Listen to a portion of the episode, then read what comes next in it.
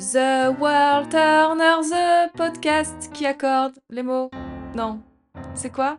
Listen, the Word Turner, the podcast qui accorde les mots. Ah, évidemment, avec l'accent. The Word Tuner, le podcast des professionnels du chant qui veulent travailler en anglais sans accent Frenchy. Bonjour, je suis Anne-Julie Dupart, coach en réduction d'accent pour les professionnels du chant. Je suis convaincue qu'une maîtrise juste et intentionnelle de la prononciation de l'anglais peut transformer une carrière dans le chant. C'est pourquoi ici, on partage conseils et astuces pour se libérer de son accent français et chanter en anglais avec aisance et confiance. Bienvenue Welcome, welcome, je suis ravie de vous accueillir ici. Ceci est l'épisode de lancement, l'épisode 0 comme on dit, dans lequel je vous présente le projet Word Tuner. Restez jusqu'à la fin pour découvrir le contenu et la date de sortie du tout premier épisode.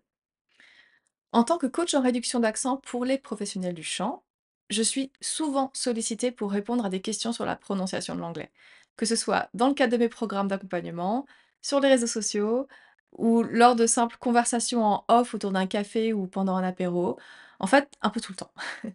Parce que dès que je mentionne ma profession, les questions fusent. Et je pense que c'est parce que l'anglais et la prononciation de l'anglais sont des sujets qui passionnent de nombreux musiciens. J'essaie d'ailleurs toujours de prendre le temps d'y répondre pour plusieurs raisons. Déjà, en tant qu'ancien professeur de langue, j'adore transmettre et j'adore observer les progrès qui se mettent en place sous mes yeux. Et puis ensuite, je crois profondément en l'autonomie produite par l'acquisition des savoirs.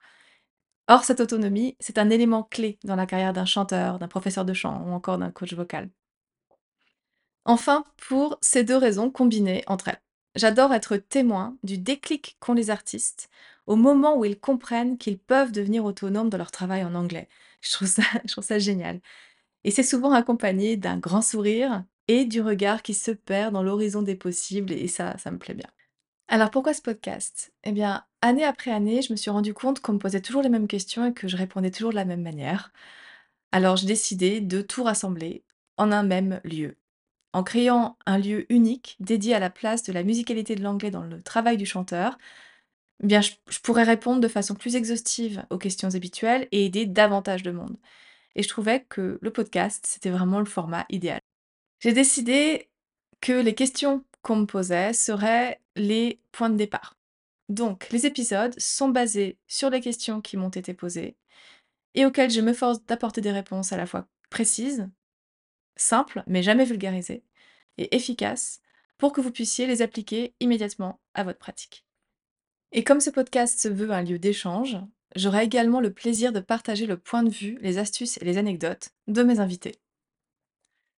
Donc ici, nous allons parler musicalité de l'anglais, prononciation, prosodie, accentuation ou encore jeu théâtral.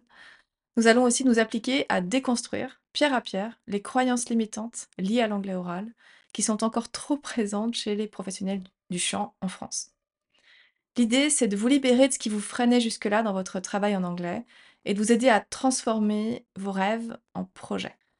Your mission Turn your dreams into projects. Rendez-vous dans deux semaines pour le tout premier épisode où je partagerai avec vous les 10 étapes qui permettent de travailler d'oreille avec simplicité et efficacité et en toute autonomie.